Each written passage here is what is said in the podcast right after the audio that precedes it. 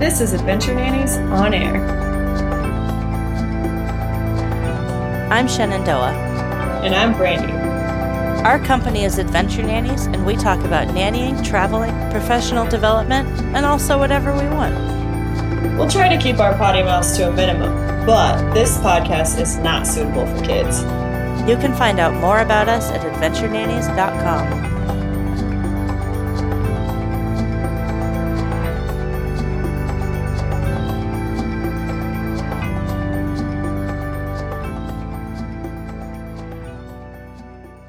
Welcome to Adventure Nannies on Air.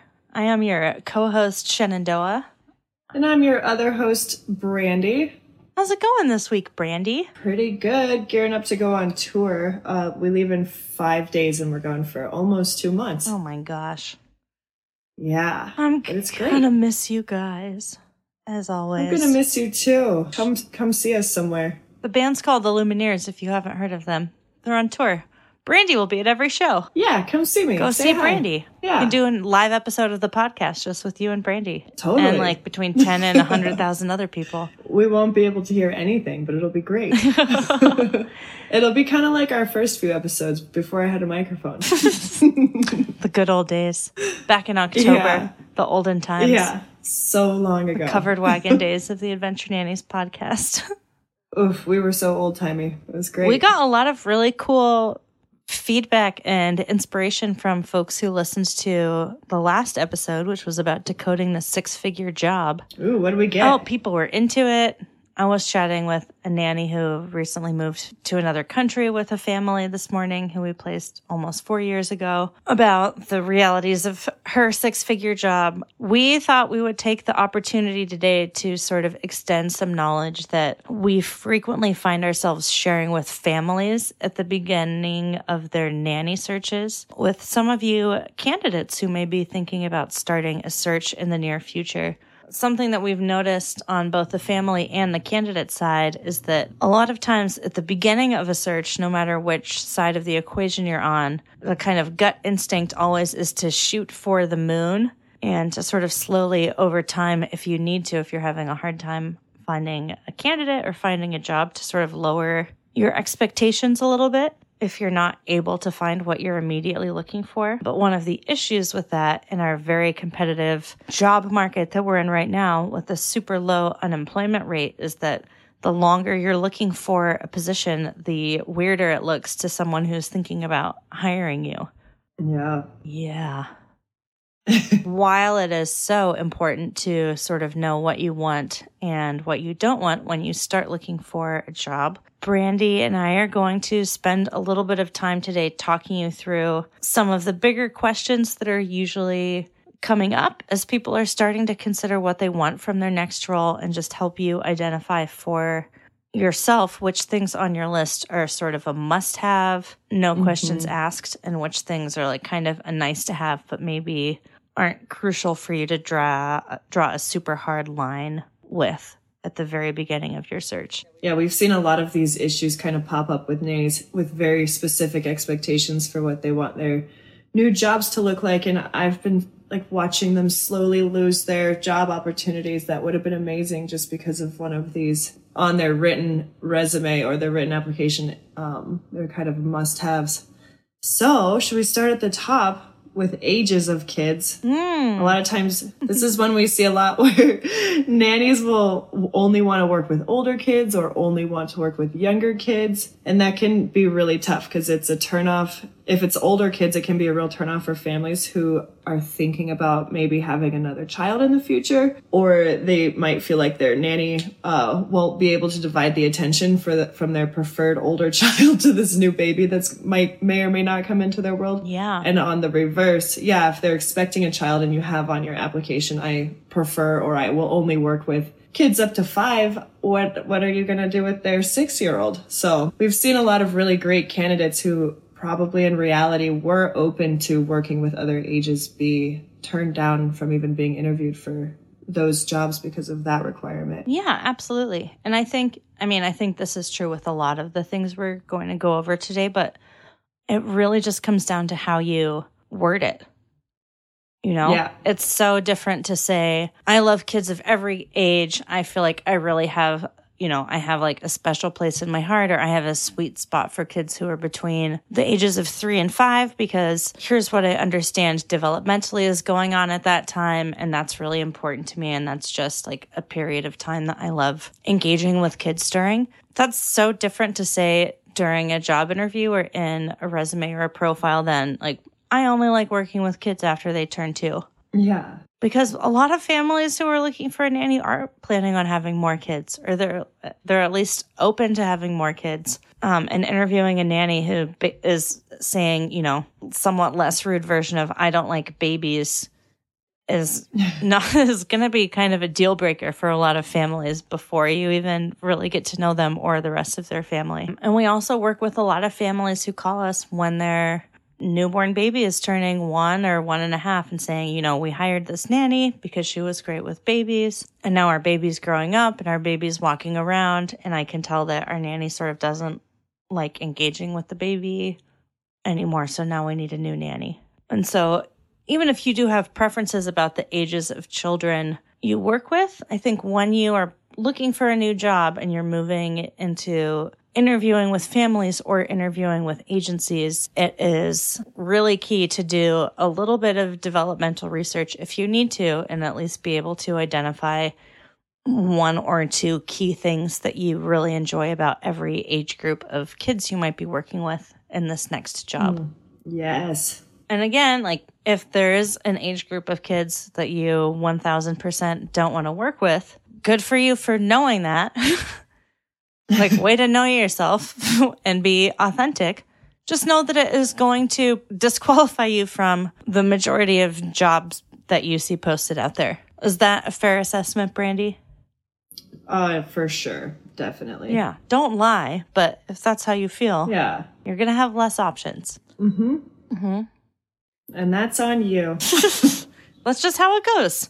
You know what you Yeah. want, you have less opportunities. But there Yeah. are less opportunities that you wouldn't want anyways. So ideally it all Save works yourself out. some time. Yeah. But yeah. Yeah, do it for you. Another huge distinction that we see a lot of candidates making at the very beginning of their job search and then sort of backpedal on pretty quickly if they're not finding the job that they really want is the distinction between live in and live out roles. Live in roles, I would say, are becoming a lot less common. I think that a lot of families and a lot of candidates sort of appreciate and respect the professional boundaries that come from someone not living in your home with you 24 7. Mm-hmm. But we sometimes will talk to candidates who really want the family to provide housing, but they don't want to live in the family's home. And so, you know, we see candidates who say, I don't want to pay for my own apartment, but I don't want to live in the family's home. I want the family to pay for an apartment for me, and I don't want to talk to any families who aren't willing to do that. And the truth of the matter is, most families don't want to do that. Most jobs don't do that. Mo- I can think of very few jobs that exist that that should be a regular, a normal expectation for you to have. Yeah, people- If you have a job like that, congratulations. Yeah. Don't expect to find a new one like that though. People who work at a hotel don't get to live in the hotel. Yeah. Yeah. It's not how People who work at. Starbucks don't get their apartments paid for, but they do because they get paid at their job. They don't even get that money, much free coffee. They pay rent. Yeah. yeah. Yeah, I think it's important to keep in mind when you're looking at benefits like housing that if a family is planning on not having you live at their house, which most candidates tell us over and over again they really prefer, often the hourly wage, the the hourly wage, that should be the name of our next podcast. the hourly rage. Most families who are looking for a live out candidate are offering a higher hourly wage because they know that the cost of living in their area is expensive and that they need to pay their nanny a little bit more per hour to sort of reflect the higher cost of living where they live. And just to piggyback off this housing one, I know uh, an issue I've seen pop up a couple times was families thinking the family or families, I'm sorry, nannies thinking that the family the families they're interviewing with should provide them a vehicle. And that's another perk that some families do provide. Um, but I do remember a couple a couple cases of nannies requesting that the family buy them a vehicle, and that is if this person had a family that did that in the past, again, congratulations, but that is definitely not normal. No. I mean, it is, you know, I think it's becoming more normal for families to have a nanny vehicle or a vehicle that's set aside for the nanny to use during working hours, which, you know, is, I wouldn't call it a benefit to the nanny, but it makes the nanny's job much easier if they don't have to be moving multiple car seats around from one car to another and needing to like go through reinstallations and, you know, making sure that their yes. car is immaculately clean before every single shift that they work. But it does often come up when a nanny is relocating for a position, especially sort of in the middle of nowhere outside of a big city to say, oh, well, there's a nanny car available. And so is it cool if I like use that car after work to go to the gym or go visit my sister in Chicago or like go to this concert I want to go to or like take this road trip on the weekend off? And usually it's not cool. Just being real. Yeah. Yeah. I don't usually lend my car to people your coworkers. My coworkers. yeah. My employees. employees even. Yeah. yeah. No, and honestly, I mean, I would feel really bad if I lent my car to one of our adventure nannies employees because if they crashed it, then I would have to be like, sorry, I guess you owe me like $20,000 now. Yeah. They wouldn't owe me $20,000 because my car is kind of a POS, but they would owe me like $3,000. Your car is cool though. I would feel really bad if I scratched it. It's a rare vehicle. It is rare for it's I rare. I have reason. borrowed your car, and it was scary. So yeah, I get it. Are you talking about the convertible or the thirteen-year-old? The convertible. Prius? Well, the convert. Talking about the no one can borrow yeah. the convertible. That's a separate podcast. Oh yeah, episode. I borrowed your uh, Prius. Yeah. Last time I was in Tacoma. Anyway, we digress. yeah, I yeah. Um, families generally won't let you use the nanny car and will definitely not buy you a car for your own personal use. Yeah. And again, if they had, good for you. Yeah, it's not normal. no.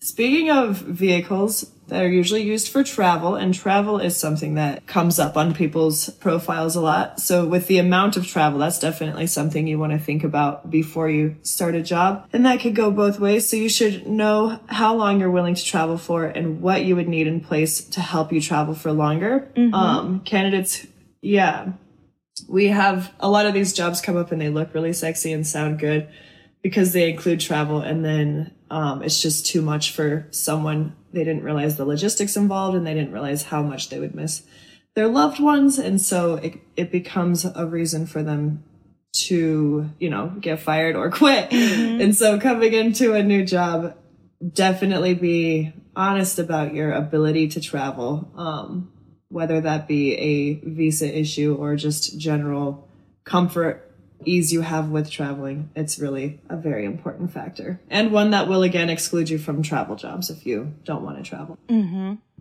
Yeah, and I think again, it's really key how candidates word this. There's a huge difference between saying, I don't want to be gone for more than a week at a time to saying, I'm comfortable with being gone for up to a week at a time and would be comfortable being gone for longer than that depending on the circumstances with advance notice.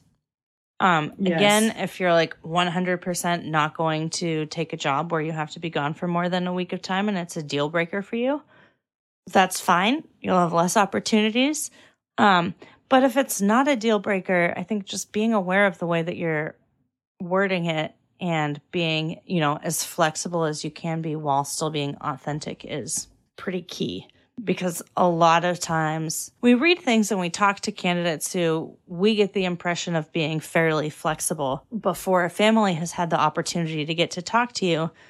Sometimes the things that are written down in a candidate profile or in an email can come across as pretty rigid and immovable, yeah. which can give families a lot of concern.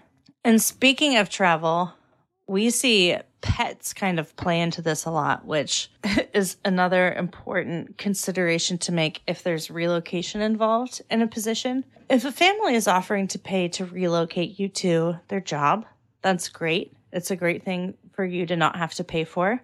If you are moving with a partner or with pets or with children or other family members, you're going to be responsible for drawing a pretty clear line and between which moving expenses are your moving expenses for the job and which moving expenses belong to your family or your pets. Yes. It's totally normal and acceptable if you're relocating to be bringing pets and loved ones with you, but it's not necessarily the family's responsibility to pay for those things yeah. or to provide accommodation if they're providing accommodations to you for dogs and cats and pot-bellied pigs and boyfriends and significant others and kids and extended family members.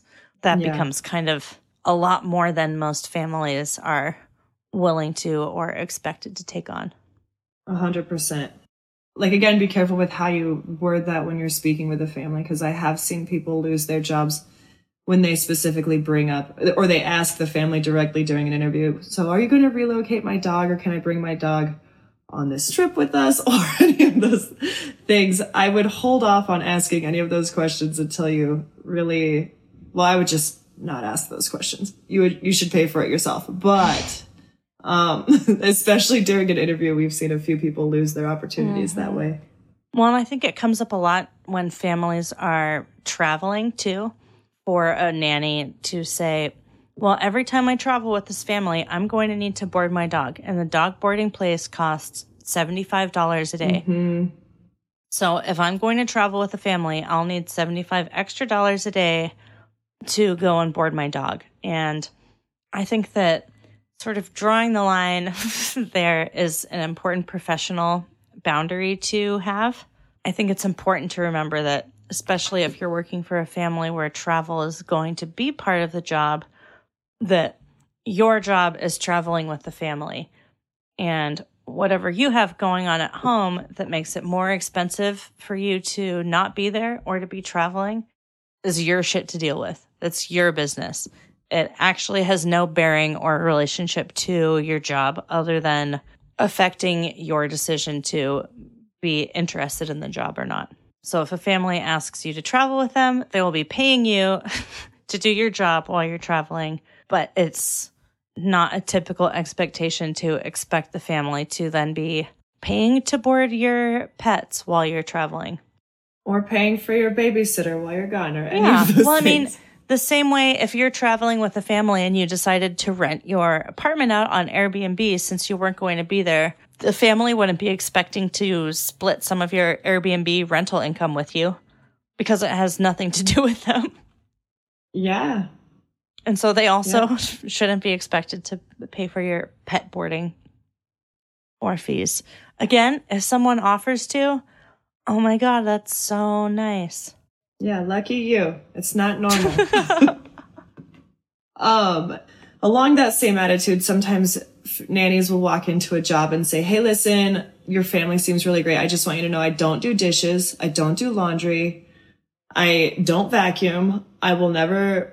wipe off of a counter or any of the any of those things and we totally encourage families not to add too many housekeeping jobs to a nanny job description because obviously their priority should be caring for children and um, you know housekeepers generally overall make less money than a nanny would so it just doesn't make any sense to want a housekeeper slash nanny. You should just have those separate but you know our nanny totally cleans up after Lenny sometimes and will throw a load of laundry in once in a while and keeps the kitchen tidy after meals and stuff like that. She's amazing. But yeah, if you are a nanny that maybe has experienced a family that did put a lot of extra housekeeping tasks on you, I can understand why you would want to set this expectation, but there are a lot of much better ways of doing it mm-hmm. than just saying, I won't do this.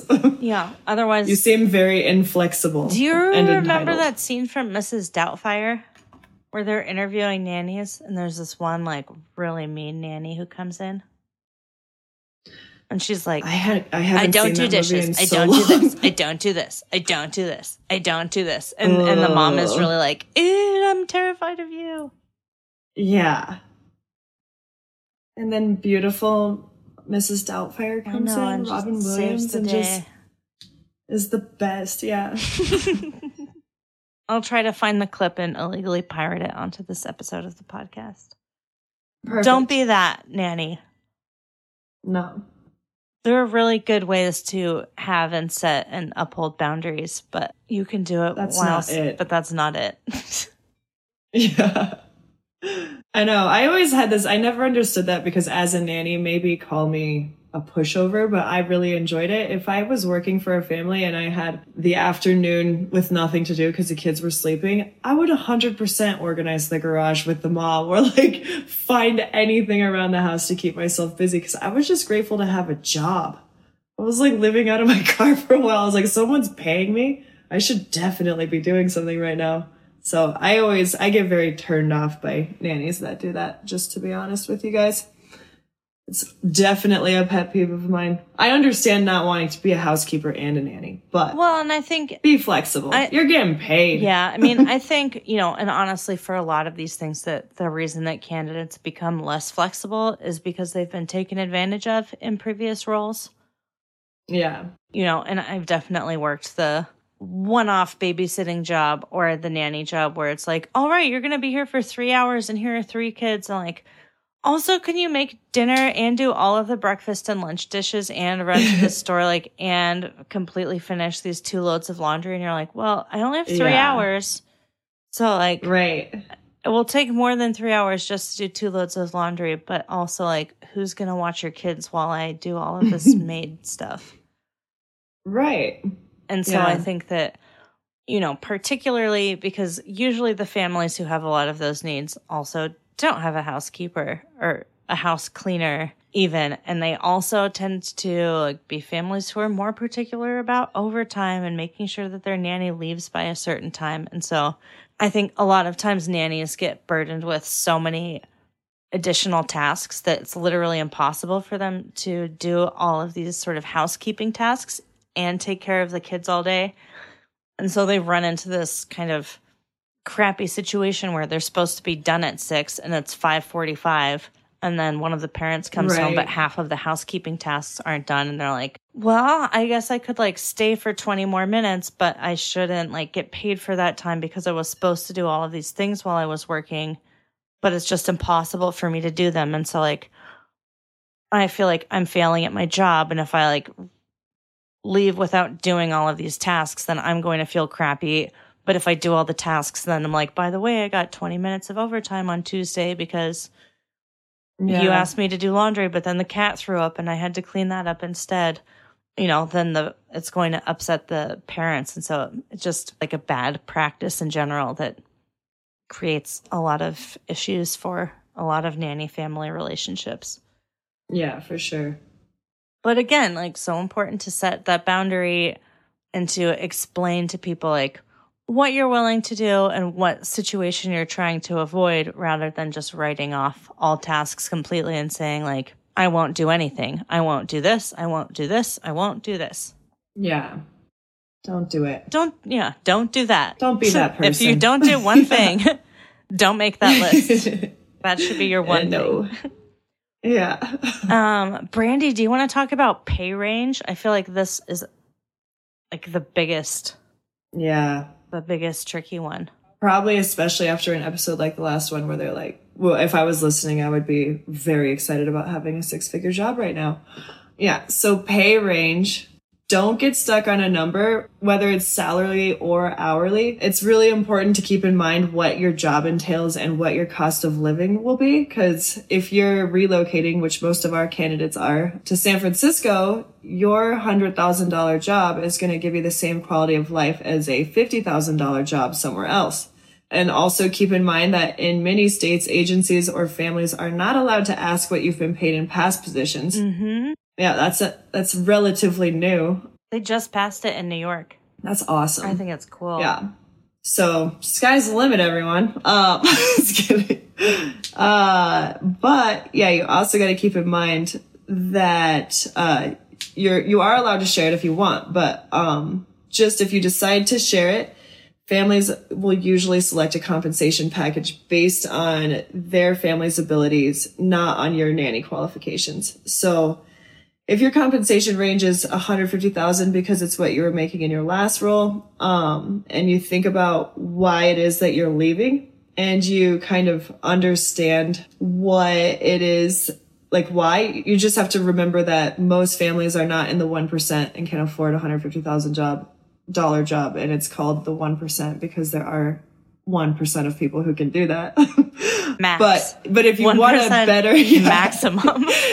Yeah, yeah. So if you want a better quality of life after your big job, be open minded to taking another job in another part of the country for less money. Yeah. Well, and I think also, you know, a lot of a lot of candidates come into their search and, you know, this is kind of bouncing off of what we were talking about last week, but a lot of candidates will come from their six-figure job and want kind of like a chiller, calmer job, but they want to make the same amount of money that they've been making. Mm-hmm.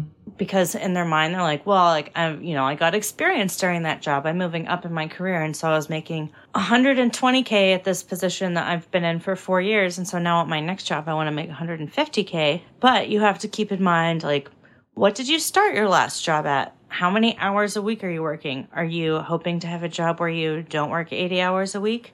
Guess what? You're going to get paid a lot less. Jobs that have a 40 hour a week schedule end up being less money than a job that has an 80 hour a week schedule. And so I think that, you know, when we interview candidates who say, I'm making $200,000 a year, and I don't even want to hear about any jobs that are paying less than $200,000 a year. Even like the wealthiest families in the country are not posting jobs for nannies that say this job pays $200,000 a year because that's, I mean, let's be real. Yeah. That's a lot of And money just for, a nannying job. Yeah. That's a lot of money for any job. perspective, To qualify as being in the 1%, you have to make $350,000 a year.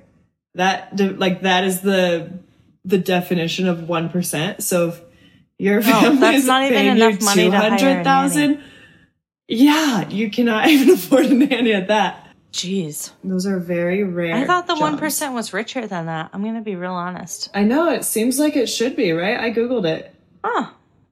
Yeah, I'll Google it again right now just to make sure. But last time I checked, financial which was last year, yeah. you're like, it's easy. I just want to be part of the one percent. All right.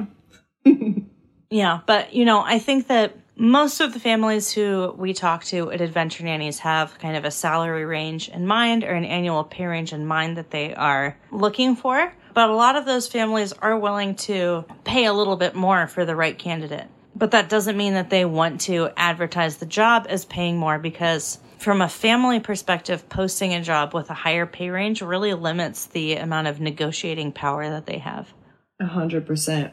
If a family posts a job at like this job could be 25 to 35 dollars an hour no one's going to apply for the job and say well i'm really cool with I'll take 25. 25. yeah like yeah everyone who Yeah. applies for the job is going to want to be at the top of the range and so if you you know come into a family interview or start working with an agency and say like this is my bottom line and it's more than six figures like no family is ever starting a job search saying we're looking for a nanny who wants to make $150,000 a year. You know, they're looking for a nanny with a specific set of qualifications or experience or education and, you know, the sort of accompanying price tag of what that person is hoping to get compensated with is what it is and that number varies a lot between candidates. Yeah. And so, you know, there's a huge, I think there's a huge gap between knowing your worth and understanding like your personal financial situation and what your goals are long term and what you need to get paid in a job to meet those versus starting a search saying, I don't even want to talk to a family unless they're going to pay me $175,000 a year. Yeah. Because fa- families don't, families don't like that. No. It's a secret. They're not into it. Oh man. Yeah. They're just not. Well, You know, sorry. so at the end of the day, it's your job search and it's up to you to decide what kind of role you're seeking with your next family. But just know mm-hmm. that all of these things will affect your ability to get a job. You need to understand your own timeline and it's beneficial to prioritize all of these things. But yeah, just keep in mind that the more parameters you put on your job search, the less likely you are to get one.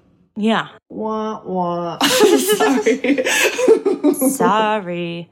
Well, and I think, you know, I think that it's just important, you know, we talk to candidates who are super qualified and really experienced all of the time and it does sometimes get to the point where a candidate is we the first time we talk to them they're like biding their time and they're waiting for their perfect job to come along and then three months go by and then six months go by and six months later they're like do you know anyone who wants a babysitter? Like i just i need money right now to pay my rent. And so i think it's important when you are starting a job search to like really hunker down get specific about what your ideal role is what are your must haves what are your nice to haves like financially and from a planning standpoint what is your timeline to finding that role? And then i think to just if you are working with an agency to have a really open and honest conversation with that agency to say like hey listen this is what i'm looking for you know a live out role in the city where i make at least x amount of money and don't have you know like this one responsibility that i just can't stand like realistically how long do you think the search will take because the more you know the more particular you are the longer it will take Yeah. and you're allowed to be as particular as you want Yeah. Just be very clear and upfront with whoever you're communicating with about your job search, like what your must haves and what your nice to haves are, and try to communicate those in a positive and flexible way so that ev- Yeah. so that nobody gets the impression that you are coming off as rigid or difficult to work with or demanding Yeah. because those are not adjectives that anyone likes to describe anyone who works for them with whether Yeah, you're a nanny yeah. or a ceo or a gas station attendant or anything A hundred percent. And just FYI, a lot of those people that we see turning their noses up at some other jobs and then six months later they don't have jobs, we see them come back and then end up taking a position that is not even close to being as good as some of them that they turned down a couple months prior. So that's been hard to watch, but mm-hmm. just keep it in mind.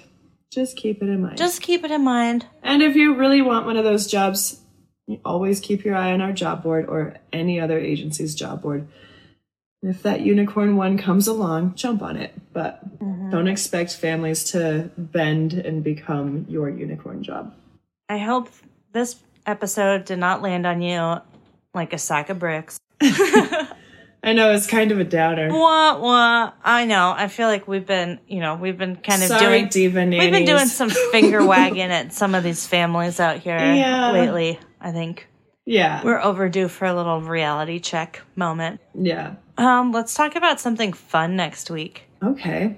I'm in. Sick. You got me thinking about rage rooms again after that rage, rage hourly rage. I was like, ooh, I could, I'm due up for another rage room. would- I'll be in New York in February. I'll be in New York in February. Should we rage room again? I Should know. we film a I think we're not there at the same time. I'll come. I don't care. it's like it's your birthday. We're there Oh, on your birthday. Shenandoah is a Valentine's Day baby. Everybody. Lumineers, Barclay Center, Yeah. Clinton Hill, NYC. There's a Shake Shack across the street. Yes. it's gonna be sweet. I'm totally not going to come. I'll be on an well, I figured you weren't, but good. Sorry. As you should be. All right. Well, have a wonderful week. As always, feel free to send us love letters or emails about what we got wrong this week at podcast at adventurenannies.com. If we've insulted you, I'm sorry. Slash, you're welcome. We'll talk again next week. It's fine. We'll do this again. All right. Bye. Bye.